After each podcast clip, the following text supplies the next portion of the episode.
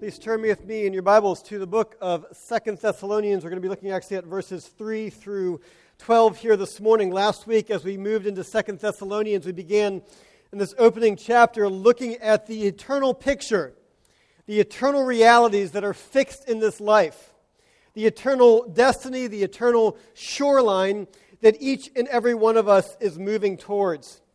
But Paul describes that here in this opening chapter, not in an end of itself, but as a background for another point that he is making. And that's what we're going to focus on here this morning. So follow along with me as I read verses 3 through 12 of Second Thessalonians. Sorry, ignore that first slide. Here we go. Second Thessalonians 3 through 12. We ought always to give thanks to God for you, brothers, as is right, because your faith is growing abundantly and the love of every one of you for one another is increasing. Therefore, we ourselves boast about you in the churches of God for your steadfastness and faith in all your persecution and the afflictions that you are enduring. This is evidence of the righteous judgment of God, that you may be considered worthy of the kingdom of God, for which you are also suffering. Since indeed God considers it just to repay with affliction those who afflict you and a great relief to you who are afflicted as well as to us when the Lord Jesus is revealed from heaven with his mighty angels in flaming fire, inflicting vengeance on those who do not know God and on those who do not obey the gospel of our Lord Jesus. They will suffer the punishment of eternal destruction away from the presence of the Lord and from the glory of his might when he comes on that day to be glorified in his saints and to be marveled at among all who have believed because our testimony to you was believed. Now, here's what we're focusing on the upcoming slides. Why is it that Paul is giving this description of these eternal destinies? Verse 11 To this end, we always pray for you, that our God may make you worthy of his calling and may fulfill every resolve for good and every work of faith by his power, so that the name of our Lord Jesus may be glorified in you and you in him, according to the grace of our God and the Lord Jesus Christ. Let's pray and ask God's blessing. Holy Spirit, descend upon us, we pray. Father, open your word that we might understand it, or that you would impress indelibly upon our hearts just a picture of the eternal realities and the implications that that must have on us today. Would you do that for the honor of your name and for the glory of your people, we pray. Amen. Florence Chadwick was a long distance swimmer. She set multiple records, including being the first woman to swim both ways across the English Channel. And in 1952, she attempted to swim the 26 miles from Catalina Island off the coast of California to the shoreline, to the California shoreline.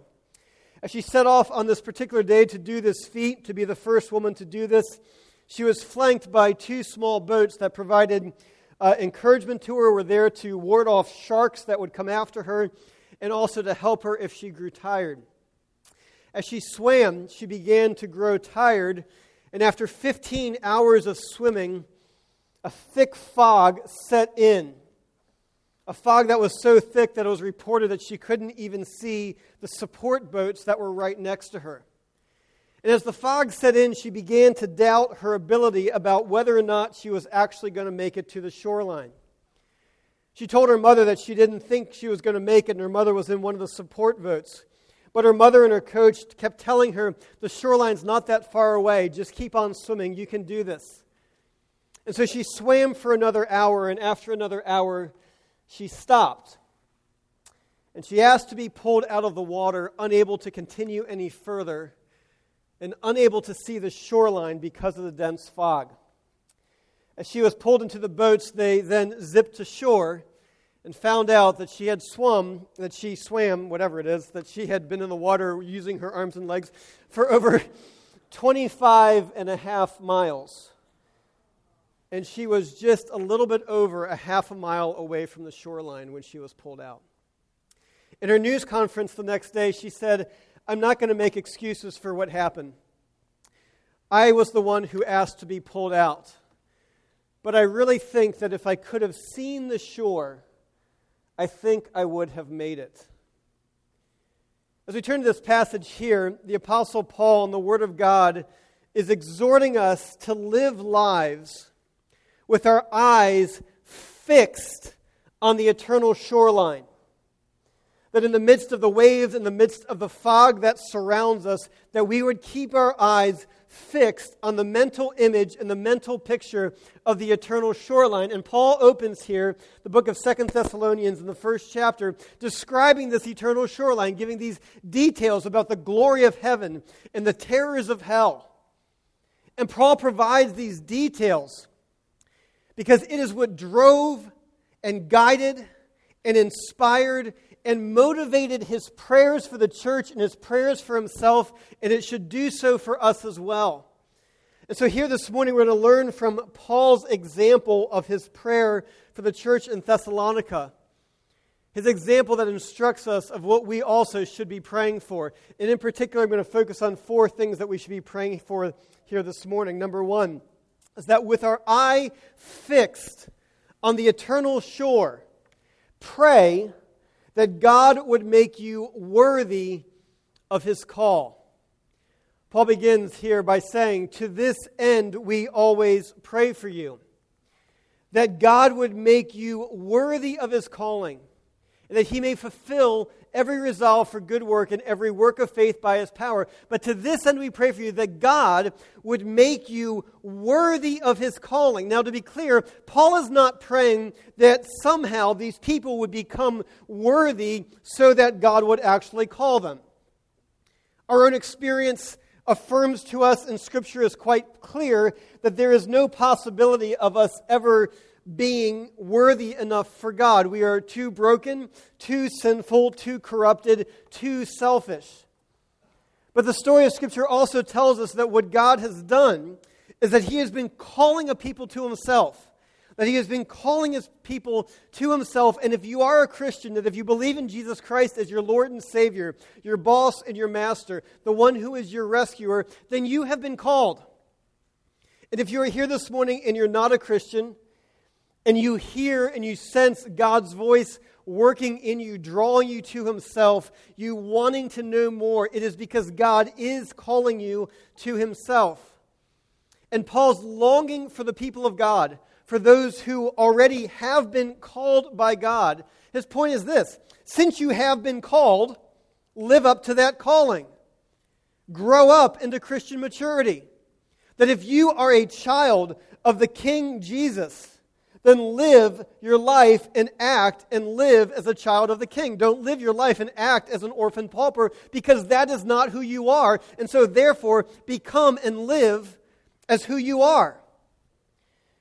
And so, Paul's longing is for the church in Thessalonica and for Christians and for us too that we would become who we are, that we would grow up into what God has already done, that we would be made worthy of his calling. But here in this passage, this is Paul's prayer for the Christians. And his prayer is this his, such a prayer is tantamount, as D.A. Carson writes, is tantamount to asking that God will so work in their lives, that God will so make them worthy, that ultimately he will count them as worthy. That God has so changed them and change their life that God looks at them and says, That is one who is actually worthy of my kingdom because God has so worked in changing their lives and changing who they are that they have become who God has made them to be. And Paul is praying with that eye on the eternal sure that God would make them worthy of their calling. And I just ask you, is that what you pray for? Is that what you most pray for? If someone listened to your prayers for yourself, for your children, for this church, is that what you most pray for? I think if we listen to our prayers, would it not instead be the things that we most pray for is that we would pass the next exam? That we pray for a pain free life, that we would get somewhere safely, that we would not have any hassles, that life would have less stress, that we would be happy, that our kids would be happy, and that our kids would be successful. Is not the, that the driving thing that most of us pray for? Instead of praying that we would live lives worthy of being a Christian, that everything about us would be worthy of the name of Jesus Christ, You know, particularly at this time of year, as graduations, people traveling, families getting together over the course of the summer, how often parents ask one another, Hey, how are your kids doing? How are your grown kids doing? How often friends ask each other, How are you doing? How's your life going? And, you know, so often the responses of like this, Oh, you know, doing pretty well. I just got into grad school, got a successful job. Oh, you, know, my, my, my son was the, the youngest person to make rank in his whole squadron. You know, it's been a, it's been a good summer. You know, my kids are doing well, they're prospering, they're achieving their life goals. And you say, okay, well, how are they doing spiritually? Oh, well, you know, they're, they're not really walking with the Lord, but, you know, hopefully, well, hopefully one day that, that, will, that will happen, you know.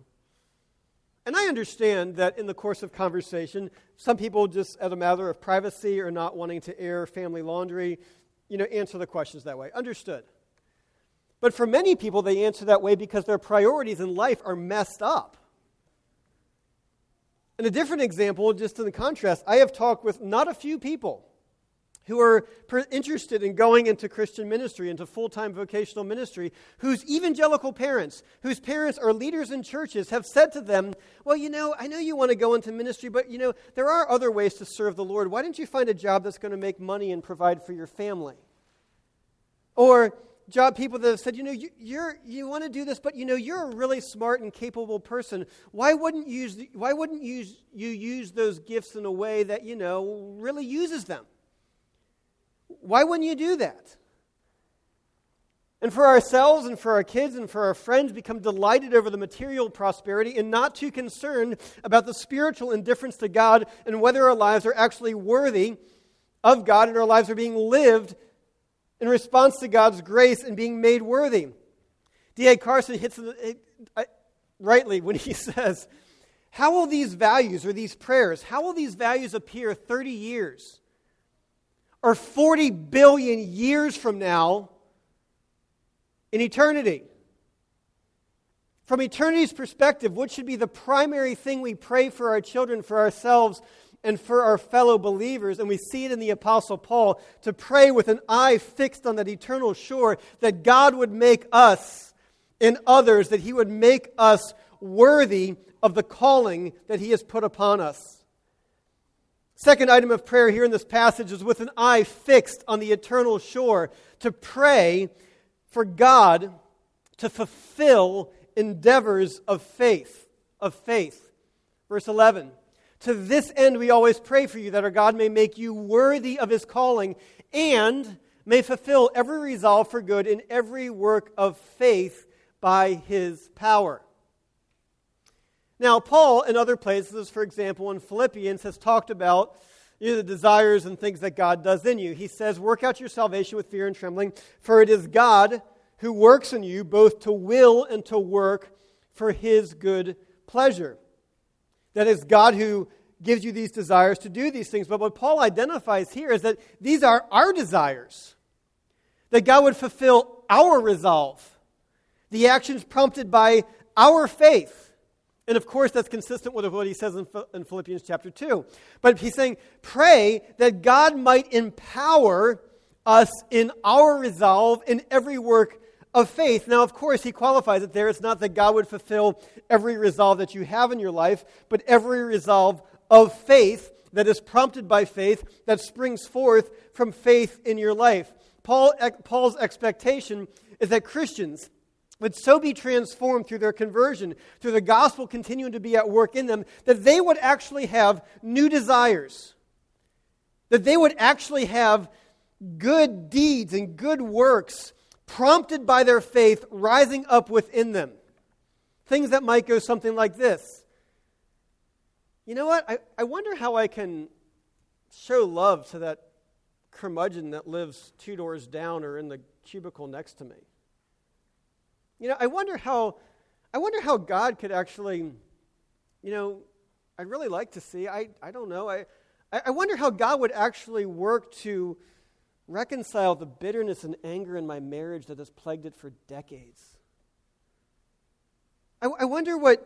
I wonder how God might actually use me to help these kids in my neighborhood who I see all the time and they drive me nuts because they come into my yard. And uh, I wonder how God might actually use me. I wonder how I wonder how God could actually use my prayers to, to pray for my neighbor. I, I think I'm going to start praying for my start praying for my neighbors. Paul's expectation is that Christians, because of God's Spirit and His grace working in them, that they will develop such God-given purposes. That they will give them, develop such God given works. But Paul knows that for these things to be brought into fruition, for these things to be fulfilled, God has to do it.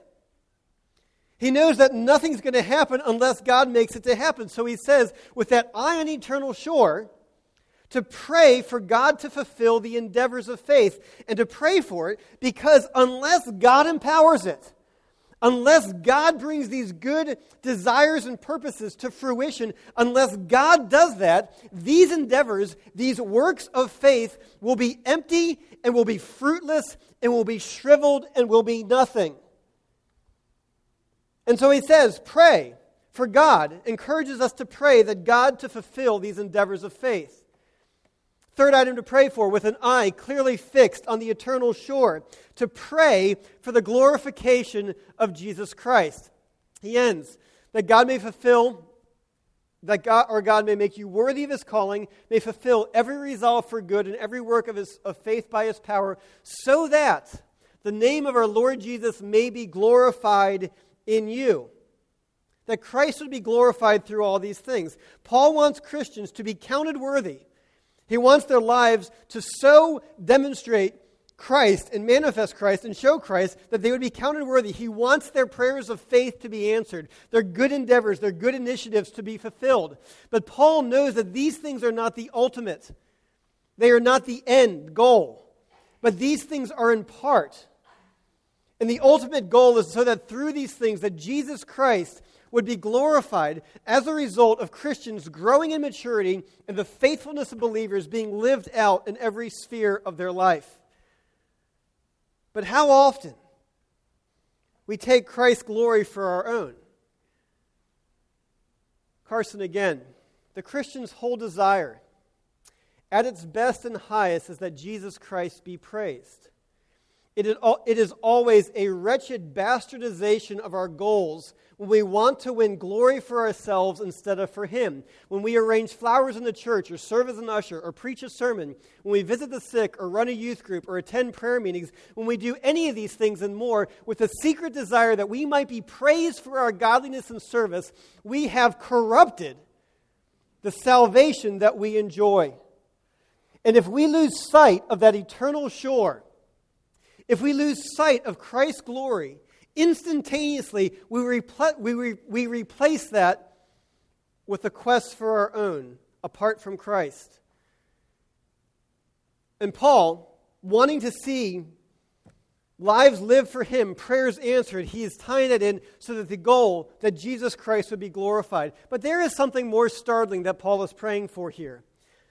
And the thing that is more startling is that Paul actually prays Again, with an eye fixed on the eternal shore, he actually prays that Jesus Christ would glorify Christians. Paul prays for Christians to be glorified. Look what he says in this verse. So that the name of our Lord Jesus may be glorified in you and you in him. That we say that God be glorified, he's also saying, may God glorify you. May God bring glory into your life. You know, for him to be glorified, for Jesus to be glorified, you know, means that he would be honored and recognized and praised and glorified. Well, what on earth does this mean that God, that Jesus, would glorify us? And in fact, that we're even to pray for our own glorification and the glorification of, of, of, of family members and of glorification of other Christians. I mean, what's going on here? After having just made, here in this passage and also in others, having just made the glory of Jesus Christ pivotal, is Paul now softening or reversing that? Is he saying that, ah, well, you know, you, you can get a little bit too if you work hard enough? I mean, certainly the Apostle Paul is aware of Isaiah 42, where God says, I am the Lord, that is my name, my glory I give to no other. But what Paul is tapping into here in this passage is that it is good and right for there to be aspects, and there are indeed aspects of God's glory, where it is entirely right for Christians to talk about and to pray for and to ask God to give the glorification of Christians. It's not something that we talk about too often. Indeed, in the story of Scripture, you can refer to this as the story of glory. You might, you know, when it comes to the biblical storyline, you're probably more familiar with the storyline of grace, which the storyline of grace goes something like this that God created a perfect world, yet each one of us turned away from God and broke God's law. But God sent Jesus Christ into this world to die on the cross. And on the cross, there he paid the penalty for our debts, for the crimes that we have committed against him, for breaking God's law. He took the punishment that we deserve. He rose from the grave that we might have new life. And through the work on, on the cross, there is this double transaction where all of our wrongs are nailed to the cross of Christ, and everything that is good, beautiful, and excellent about Jesus is credited to our account. And we get to live in that now and also for all eternity, wholly out of the grace of God. And that is absolutely true. It is life changing and it will change you every day. And hallelujah for that. But there are several other biblical storylines that we don't pay as much attention to. And one of those is the story of glory. And the story of glory is this is that God created mankind. When he created mankind, he, he created them in glory and created people in glory. Indeed, when he created them, as Psalm 8 says, it describes it this way What is man that you are mindful of him? And the Son of Man that you care for him, yet you have made him a little lower than the heavenly beings and crowned him with glory and honor. That there is a glory bestowed upon humans you can understand glory as that deep soul satisfaction, the fullness of being who all who God made you to be, a life lived with purpose. Yes, also a life of renown, a life where you are truly human and being all that God made you to be. And God says, when I created this world, I bestowed you with glory. But what happens after that is that each one of us, instead of seeking glory from God, turned away and sought to seek it in and of ourselves. Turned away from God, and there was a fall from glory.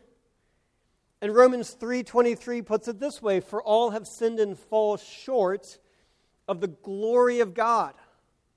That is the glory with which man was created and designed in which to live. Man has fallen short of that. And as such, the glory that God had bestowed that would give purpose, meaning, dignity, all of that falls away. And so the result is after this fall from glory, people have lived their lives searching for it. And you know this experientially. You see it in your workplace. You see it wherever you are of people looking for glory, people seeking glory, people searching for it, people seeking to move up. People seeking, you know, on college campuses, who's the biggest partier? Finding the glory in who can be the biggest partier. The people who are, on, who, who are you know, in workplaces, finding the glory in their work, finding the glory in you know, third wire okay every time. That's my record. See my glory. You see it in people's marriages where one spouse tries to take a counterfeit glory from the other just so that both of them know that one's up here and the other person's down here. You see it in kids as they all try to rank themselves so that they know where the pecking order is, so everybody knows where everybody else stands, as we're all seeking after these glories, these counterfeit glories that in the end lead, leave us empty filled with boredom, filled with meaninglessness. For many people, it makes you feel used because you gave yourself to another person, hoping that they would satisfy you, and you're just feeling empty and used at the end of it.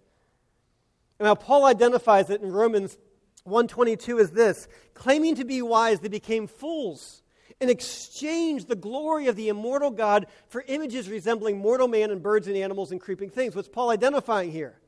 Is that instead of seeking glory from God, Instead of pursuing glory in God and from God and through God's, mankind has turned and is seeking it in everything else in the created order but God.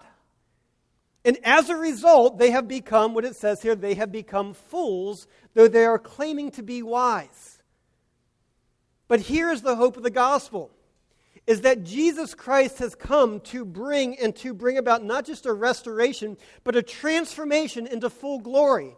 Indeed, in Colossians 1:27, Paul writes, "To them, that is, God chose to make known how great among the Gentiles are the riches of the glory of this mystery." What's the mystery? The mystery is this, which is Christ in you, the hope of glory.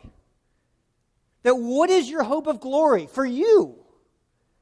The hope of glory in your life that will give you this soul satisfaction, that will fill your life with meaning and purpose.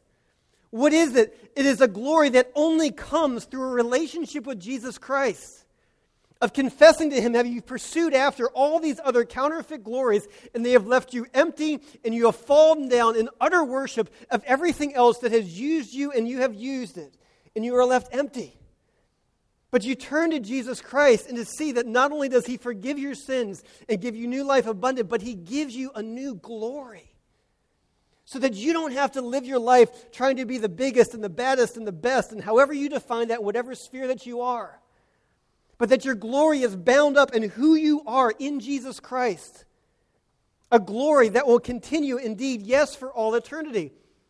But let me state the difference between our glory, the glory ascribed to God, and the glory that God gives to us. Is that when we ascribe, when we glorify God, when we give glory to God, we are ascribing to him that which is his already, that which he is due. It doesn't change him at all. But when God glorifies us, it changes us. It makes us more like him, where we become strengthened and empowered to show Christ like characteristics that we would not otherwise display that we would not otherwise be shown or manifested in our lives. And here's a picture of what that glory looks like. That glory is not like a rotten fence that gets whitewashed, that looks all shiny and new, but ultimately is rotten.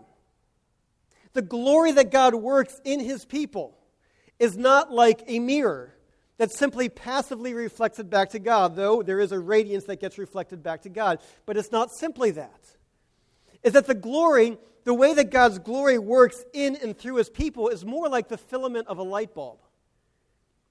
That you take something that is this thin little brittle wire, this thin little wire, and yet when electricity passes through it, it is transformed into something that is greater than itself. It is more brilliant than it was before, more brilliant than it could be on its own more stunning. And in so doing, what it also shows is it also highlights the wonder of electricity at the same time, does it not?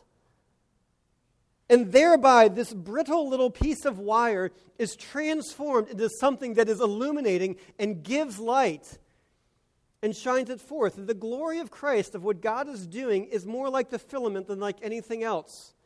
That God is at work in us, not simply to restore the brokenness, but to transform us, as Paul says, from glory into glory. So that through him our life would radiate with the glory of God. And yes, that light bulb shows forth a light. And as that is done, there is only one source that that comes from in us, and it is Jesus Christ. And so, as God glorifies his people in Christ, what happens is that, yes, there is a glory that they receive, that we experience. But what does that glory do? It just shows the wonders of Jesus Christ and leads to a greater glory back to him. And so, given this connection here, what Paul prays, and, and we get, are encouraged to pray with this eye fixed on eternity, praying that Jesus Christ would be glorified in us, and also that we would be glorified in Him and radiate throughout this entire place and this entire community with the eye fixed on the eternal shoreline. It was about two months later that Florence Chadwick set out to try again to, to cross the Catalina Straits. Again, after about 15 hours, a thick fog set in. And as the thick fog set in, she also could not see the support vessels that were around her and could not see the shoreline. But as she pressed on and continued swimming, she became not only the first woman, not only the first woman to cross the Catalina Strait, but she beat the men's record by two hours.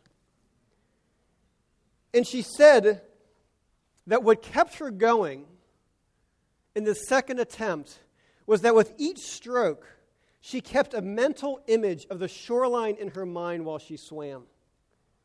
And that's what propelled her forward. And the Apostle Paul has laid out here in chapter 1 this picture of the eternal destinies, of the glories of heaven and the terrors of hell, which are fixed in this life. And he does so so that we would pray, that we would pray that God would make us worthy of his calling, that we would pray that God would fulfill every endeavor of faith, so that Jesus Christ would be glorified in us and us in him.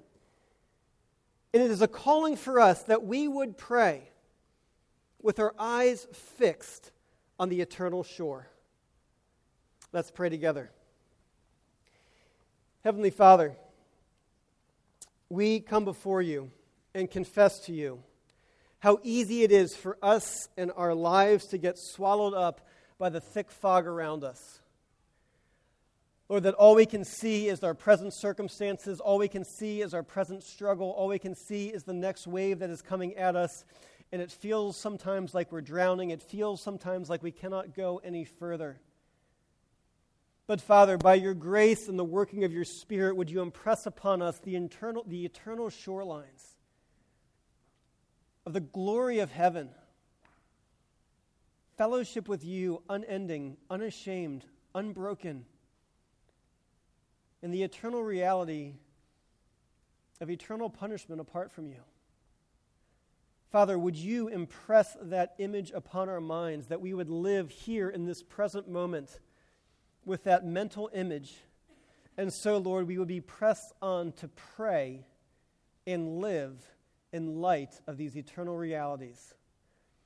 And it is for the glory of your name and also the glory of your people that we pray. Amen.